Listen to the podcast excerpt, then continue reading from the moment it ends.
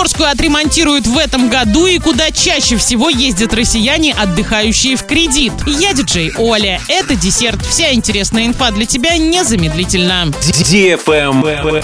News. В Орске в этом году отремонтируют улицу Краматорскую. Торги должны начаться в ближайшее время. В планах отремонтировать самый проблемный участок улицы Краматорской от Карельской до проспекта Мира протяженностью 1 километр 23 метра. Ориентировочная стоимость контракта 56 миллионов рублей. За эти деньги подрядчик должен снять старый асфальт, уложить выравнивающие и финишные слои, установить бордюры, обустроить заездные карманы и парковки. Кроме того, на переездах через трамвайные пути будут укладывать плитку. Лайк.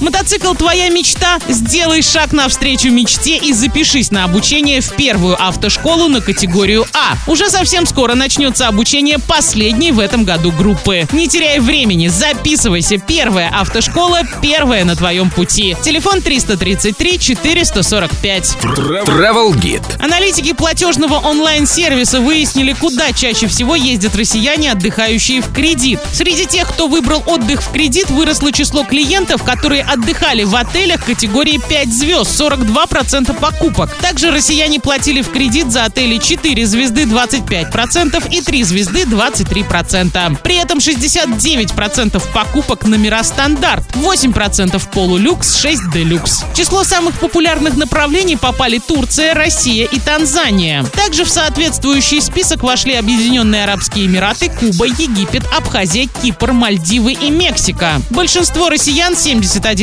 берут в кредит горящие туры на двоих. Каждый пятый заемщик на одного, а еще 8% приобретают путешествия на троих. На этом все с новой порцией десерта специально для тебя. Буду уже очень скоро.